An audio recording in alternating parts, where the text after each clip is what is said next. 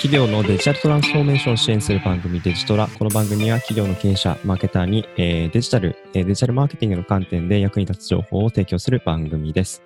東京からは、そしたきがお送りしています。はい、ロサンゼルス、クリスです。はい、今日もよろしくお願いします。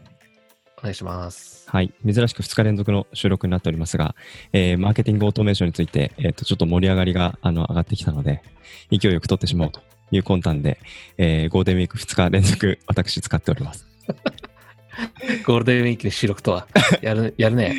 もっとなんかね、旅行とかいろんないい行けばいいのにっていう話もあるかもしれませんが、まあ僕、地元というか実家が埼玉の川越の方面で、あそこは立派な最近観光地になってきてるんで、まあ、あの東京と近いですけども、結構リフレッシュはさせてもらってます。はいいいね。うん。まあちょっとね、そんな話も将来的にできたらいいかなと思うんですけれども、まあ、あのマーケティングオートメーション、えー今日3回目ですね。えっ、と、前々回からマーケティングのオートメーションのサマリー。で、前回は、えー集客、最初の、まあ、ファーストタッチのポイントですよね。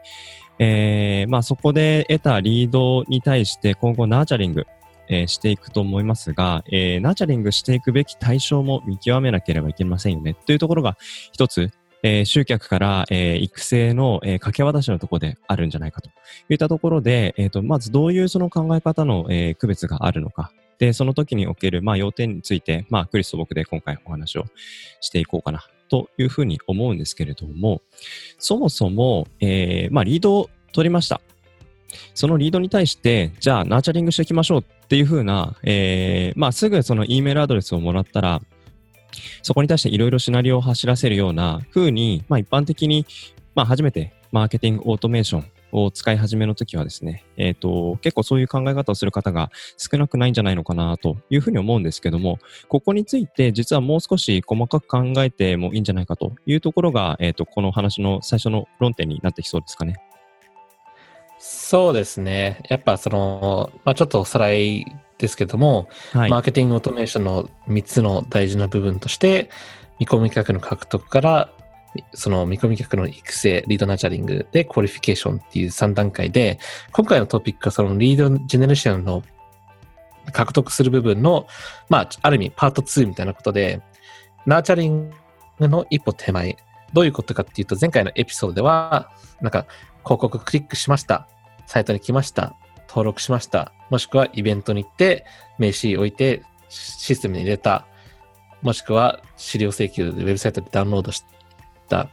あの、手紙が来たらそれにこうコールはい。したとかっていうレベルで、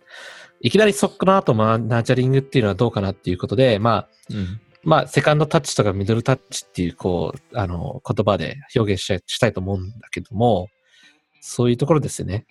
じゃあ何するのか。うんうんうん。だから、ファーストタッチで、えーまあ、アドであったり、SEO、展覧会、コールドコール、えーダイレクト、えーメールとか、いろいろありましたよね。で、最初の、まあ、あの、お客さんの、まあ、名前も取れるのかな。まあ、アノニマスも含まれるかもしれませんが、E メールアドレスとか、まあ、取れましたよっていう、その対象が10いたときに、10に対して、その、全般的にナーチャリング対象として、えー施策を実行していくのは、ちょっと、えー考え、一歩考えた方がいいと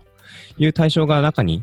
えー10いるうちに、まあ、2、3混ざっている可能性がある。その混ざっているところに対してもナーチャリングの施策を投じてしまうのは、えー費用対効果が悪いんじゃないかとか、リターンがあまりないのに時間をかけてしまう、コストをかけてしまう。これは避けたいよね、というようなお話になってくるんですよね。そうですね。まあ、簡単な、まあ、例で言うとイメージとしてね、例えば、ウェブサイト、まあ、会社とかさ、ウェブサイトによっては、その、E メール獲得するときに、はい。まあ、長いフォームもあれば小さいフォームもあるっていう、うん極端に言うと、小さいフォームってメールだけくれっていうところが多いじゃない、その時点だと、そもそも自分たちの見込み客としての業界のリード、あの、部長クラスなのかとか、うんそれ狙ってるターゲット、E メールだけじゃわからないんで、はい。あの、まあ、その後、例えば、フォローアップでコールしたり、その時に、ね、境遇他社の人たちだったとか、うん。もしくは、全然関係ない海外の、うん。見込みとか、見込み客全然関係ない人とか、学生だったりとか、うん。そこで、あ、やべえ、なんかメ、メール送る必要ないなとか、そもそもナーチャリング手前でこう弾かないといけないはい。リードだったら、うん。その時点でこう区別しないといけないんじゃないっていうことで、うん。じゃあそのセカンドタッチ何をするのかっていう、まあ、どういうチャンネルで、うん。あの、またお追っていくのかとかね、そのリードを。うん。まあ、ある意味、あの、まあ、一つの分岐点としては、その、あの、少ない情報、見込み客に対してとか、そのリードに対しての情報が浅いと、もっとどうやって取るのかとか、うん。あの、すごくいい情報があるんだったら、まあ、そのままにナチャリングに飛ばしてでもいいし、うん。まあ、そこの部分ですよね。そういうことですね。だから、例えば、えーまあ、ニュース系のサイトであったり、えービジネス系の雑誌のサイトとかで、ちょっとその記事の中身を見に行くときに、会員登録しないと見に行かれないっていうサイト、日本にも結構あるかなと思うんですけども、その時に、まあ、名前とメールアドレスだけ登録すれば中見れますよねっていう時に、実際その情報のメインターゲットが会社としてはビジネスパーソンだけども学生が入ってたりとか、ないしはその競合の他社の人が入ってたりとか、でそういうところがそのデータ項目としてログインしてもらうために名前とイメールだけだと判断しづらいよねっていうところの、じゃあそれ以外のデータ項目として何があれば、えーよりその自分たちにとって見込み客としてより質の高いお客さんであると判断するに足る、そういった情報をどう取りに行くかっていうところが次の、えー論点になってくるってことですね。そうですね。まあ、チャンネルとしては、その E メールのフォローアップだとか、うん。B2B だったらウェビナーにはい招待したりとか、うんうんで、まあ、ホワイトペーパー、はいダウンロード、もっとこう、具体的な資料とかね、プライシングだったりとか、うん。うん。まあ、あの、先ほどで言う、そのテレテレコムの フォローアップとか、うんうんで、その集客、もっといいし、その見込み客の獲得につながるうん。うんアクションですよね。そういうことですね。だからまあ、E メールを定期的に配信をしていく中で、まあ、その開封率とかリンクのクリックとかを見ると、あの、より何に関心のあるかっていうのが見えてくると思うんですけども、その内容がまあ、ウェビナーの申し込み情報だったり、その案内、タイウェビナーのタイトルに、まあ、ユーザーが反応していて、で、それに申し込むっていう時に、で、これまでは名前と E メールだけだったけども、例えば会社とか、えー職業とか、会社の中におけるポストとか、まあ、そういうのを、まあ、あの少しリッチなフォームとして設定して申し込みをしてもらう。あとはアフターフォローですよね。まあ、実際受けてみてもらって、どこまで関心の度合いが高まったのか、それを例えばそのスコアで1から10の、まあ、段階で、えーまあ、NPS のようなロイヤリティを測るようなスコアリングをしてもいいですし、もっと具体的に聞きたかった内容を、聞けたの、そうじゃないの。で、聞けてるんだったらどれが聞きたかったもので、えーどういったところが刺さったのとかっていうところをあのアンケートしてフォローアップすると、まあ、それがまたその顧客情報としてリッチになる。で、その結果、まあ、ダイレクトコールをする対象なのかそうじゃないのかっていう見極めができるっていうようなステップに移ってくる。そんなイメージですよね。そうですね。まあ、自分の経験とかシェアすると、はい。あの、一個思い出すのが、なんか最初からデモのでも、ボタンって意外とサイトに、そう、デモボタン、デモをするとかさ、なんかデモ、何でもわかんないけど、要はウェブサイトに行くとさ、うん。デモしてほしいからデモ登録みたいなのあるんじゃないあ、ありますけど逆ね。にあれってあまり来すぎると、うん。なんか変なデモとかするとすごく要要要要力とか時間とか取られちゃうんで、あある意味集客した後のセカンドステップで、あ。うん。なんとなくデモ、要はあの、あの、そのファネルで言うと、もうちょっっと人絞ってから、すメール登録して、と、うん。あ、それなりに、こう、あの、ちゃんとした Gmail の、うん。とかね、あの、ちゃんとした E メールがあるとか、名前がちゃんとボットじゃないとか、うん。ね、なんか変な名前じゃないとか、そういう人たちに、今度、デモしますかっていう、こう、インビテーション。で、でデモするのには、この項目全部入れて、つって、その時に、社員数だったり、いろいろやって、うん。あの、そこで、ちゃんとデモに渡すセールスマンのレベルとか、ティアとかを分けて、はい。っていう。だから、そういうデモっていう、要はフックで、E メールを使って、あの、チャリングの前に一うん。回、その、本当に密着なのかっていう、こう、えっと、判断うんうんうん。するっていうのも、あの、僕ら、まあ、僕の前の会社とかでやったことあるし、うんうんうん。っていうのも、でも最初からちょっと、デモやった相手が全然ダメだよっていうフィードバック？うんまあ集客どころじゃないよね。そうですよね。獲得したのがジャンクだ。うんうん大きなビジネスになればなるほど、まあ、マーケティングとその営業のところが、まあ、組織的に、まあ、分担されているかなと思うんですけども、質の悪い、その、まあ、見込みのね、お客さんを渡して、で、えー、実際にちょっと対応、営業対応してみたら、全然質が悪いじゃないかと。で、それが1件、2件だったらいいけれども、まあ、その件数がどんどんどんどん増えていって、慢性化していたときに、まあ、結局、まあ、デモで集めたお客さんの質が悪いっていうふうな結果だとしたら、それはやっぱ見直す必要がね、あるのかなというようなところのお話に近いのかなと思いますが、まあ、必ずしもデモだけじゃないですよね。その集客のところは皆さん結構関心あるかなと思って、広告とかたくさん打つと思いますけど、ただ広告を打って、えー、集める、トラフィックを集める、えー、顧客の、まあ、E メールアドレスを集める、そのすべてに対してアプローチをかけるっていうところでもまだまだその、まあ、限られた時間の中で質の高い商談を取りに行く。で、これを達成するにはもっと絞らなきゃいけないとこの判断基準をどう取りに行くのか。まあ、そのデータ項目っていうのは多分おそらくビジネスの種類によっていろいろ変わってくるかなと思いますけれども、うん、まあ、その手段として E メールがあったり、ホワイトペーパーがあったり、ウェビナーがあったりとか。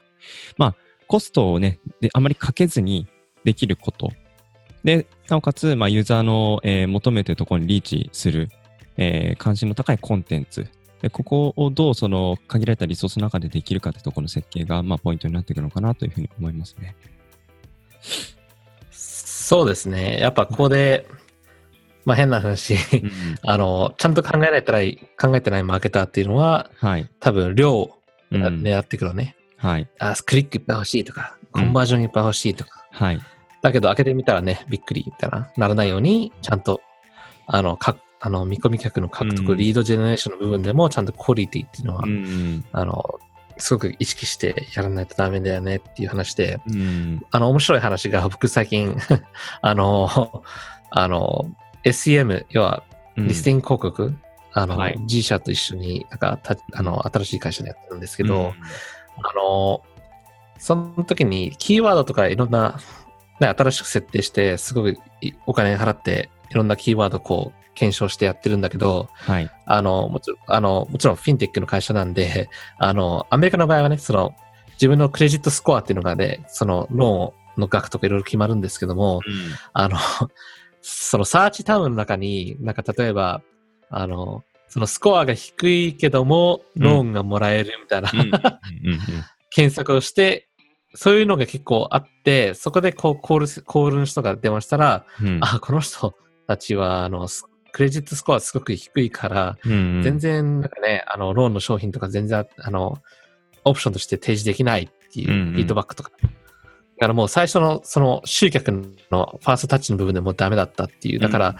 その、セカンドタッチはこの場合だとその電話ね、コールセンターの人たちが電話したっていう。うん、そう、だからもうダメ集客だからそう改善して、あ、じゃあそういうネガティブキーワードを入れることで、あ、じゃあそういうバッドクレジットっていう入れてサーチする人はやめようとかね。なるほどね。そう、最初にファーストタッチで入ってきたユーザー、例えばチャンネルはそれ、えー、検索でしたと。で、その検索のキーワードにネガティブキーワードが入ってるユーザーだっていうのが、まあ、コールセンターするコール担当者が、もうその顧客リストを見たときに、ないしはそのフィルターをされてるって感じですかね。だからそういうキーワードが入ってる人は、もう顧客家電対象、電話する対象には含めない形に仕組みとして整えてると。そう、そう。ああ、なるほど、ね、そこでいいと、うんうん、その、テレコムの人たちは、うんうん、あの、セールスマン、あの、うんうん、ローンオフィサーとかに渡すんですよね。なるほど、ね、そこでちゃんとした、うんうんうん、ローンオフィサーとかになると、ちゃんとさ、あの、うん、ライセンスとかそういう資格を持ってるんで、はい。うんうんうん、そういう人たちにね、いきなりその、バッドなキーワードで来たリードを出さないんで、すごく貴重な、うんめっちゃ怒られそうですよね。怒られるというか文句言われそうですね。そういう。まあ、あのー、ね、その、いい、いいつながりにならないね、リードを渡すっていうところ、その、そのお客さん自体がいい悪いとかじゃなくて、まあ、あの、お互いビジネスポイントとして、あの、やってることなので、やっぱり質の高い、あの、リードを渡せるといいなと思うんです。その観点ではやっぱりね、文句言われちゃいますよね、そういう。あのね、そう。これ面白いのがさ、その、そのテレコムの人たちの隣で座ってマーケティングたまに、はい、やってると、やっぱリードが多い日は、電話がババになって、た、たまに聞くのね。なんかクオリティがいいのか。うん、やっぱその日ボリュームが多いと、テレコムの人たちもテンション上がって、あ、ね、今日うわっと来たリードいいね、みたいなこう言って、で俺は結構その盗み聞きしながら、はいはい。で、やっぱその、フォロワーがすげえ盛り上がるんだね。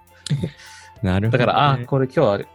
かったなとか。で、やっぱリードが少ないと、すぐみんな暇そうに、コールセンターのデータとかすぐし、うん。なんか、マーケティングってすげえ、この人たちの仕事をうんうんうん。を上げてるっていうのは失礼だけど、なんか、まあ、やっぱその一つ、その人たちの人生を授かってるのかなみたいな。もすげえマーケティングやばいな、すげえ命、大事さを感じたっていうか、なるほどね、結局、コールセンターで働く彼らが楽しんでね、働く環境を作るために いいリードをたくさん、その適材適所にね、渡さなきゃいけないし、それがうまく回ってるときは彼らの表情とか、横でその盛り上がってるのよくわかるし、そうじゃないときはそうじゃないのもわかるし、それをリアルだよ。ハンドリングするのはマーケター次第と。そう、結構リアルだよ。あの、普段本社とかさ、そういううんうん机の裏で隠れて、なんか隠れてじゃないけど、まあ全然違うところでさ、みんなスプレッドシート見て仕事してるじゃない？なるほどね。実際そういう生きてるところでやってると、す面白い。すげえヒヤヒヤするよね。うんうんうん。うん。え、まあ、ちょっと言える範囲だけど、実際クリスは普段はコールセンターじゃないところにいるけど、たまにそういうコールセンター行って席隣で、彼らの様子を見ながら、まあ自分の普段やってるマーケティングをちょっと振り返りながらみたいな感じのことをやってるってイメージなのかな？あ、あの、まあ、うんたまたまコールセンターっていう言い方したんだけど、社内のそういう、うんえっと、セールスサービスレップっていう人たちがいて、うん。あの社内の社員なんだよね。あだからデスクが近くまで行くって感じかな？あの、まあ、オフィス自体が違う街にあって、あ週に何回かそうなんだ。行っていう。うんうん そうそうあでも、で、そのオフィスからやってるって言って、たまたまその社内のテレコム、なるほどね。あーまあ、うちはそのサービスレップっていうんですけど、その人たちの隣に座って、はい。なんか、多分彼らは俺のこと知らないけど、あ、そうなんだ。上司が言ってや、うんなんかやって、あのうんフィードバックもらったりして、なるほどね。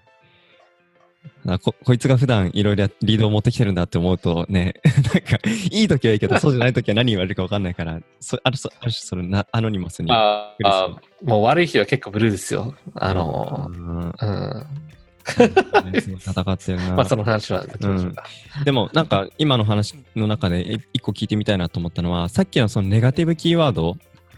をあの発見してそういうキーワードから流入してきたユーザーは、まあ、あのリードとして次に渡さないっていう判断って最初のそのなんでしょうそのビジネスの立ち上がり段階からそういうことができていたのかっていうと多分どっかのタイミングであこのユーザーセグメントまあないしはこういうまあキーワード入ってきたとユーザーの特徴ですよね。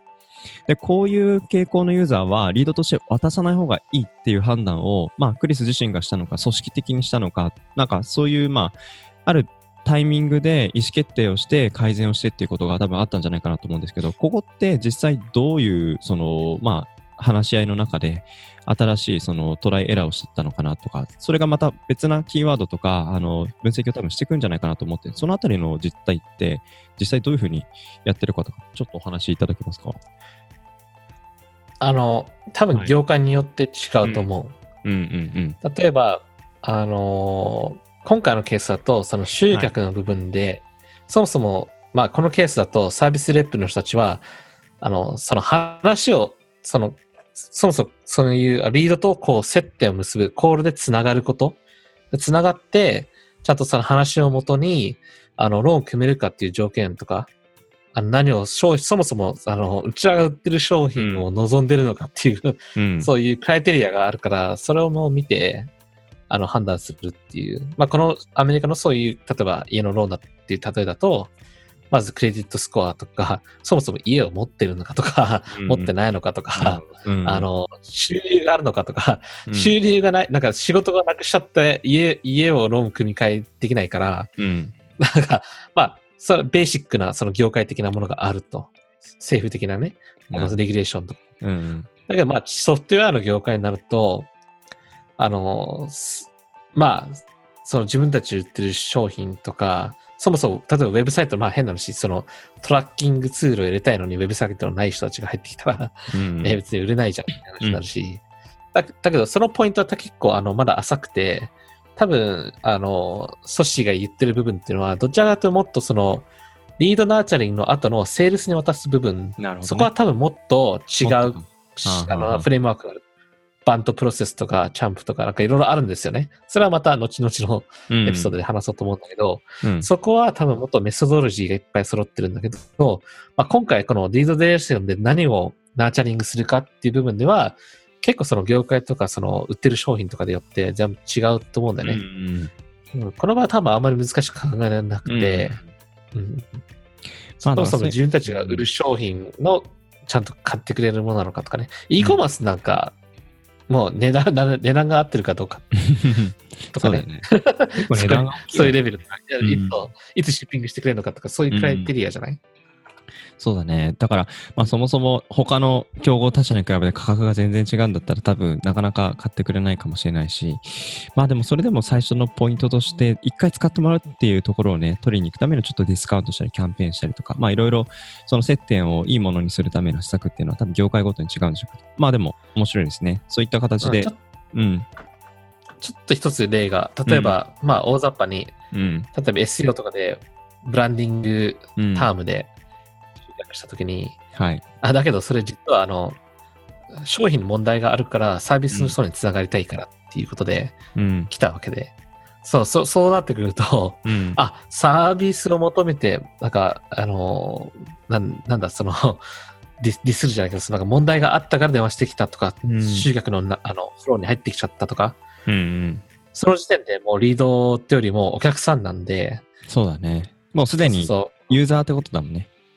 そうそうそうそう、うん。その場合は、あ、じゃあどうやってユーザーっていうか、お客さんと見込みが違いを分けるのかっていう、うん。こう、検証に戻るっていうか、うん、うん、うん。そう、そういうことでそういうあれもありますよね。うん、なるほどね。だから、まあ、あの、話をちょっと、あの、お大枠に戻すと、まあ、セカンドタッチとして、えー、まあ、えー、MAL から MQL に渡す、まあ、判断というか、えー、まあ、うんポテンシャルのある、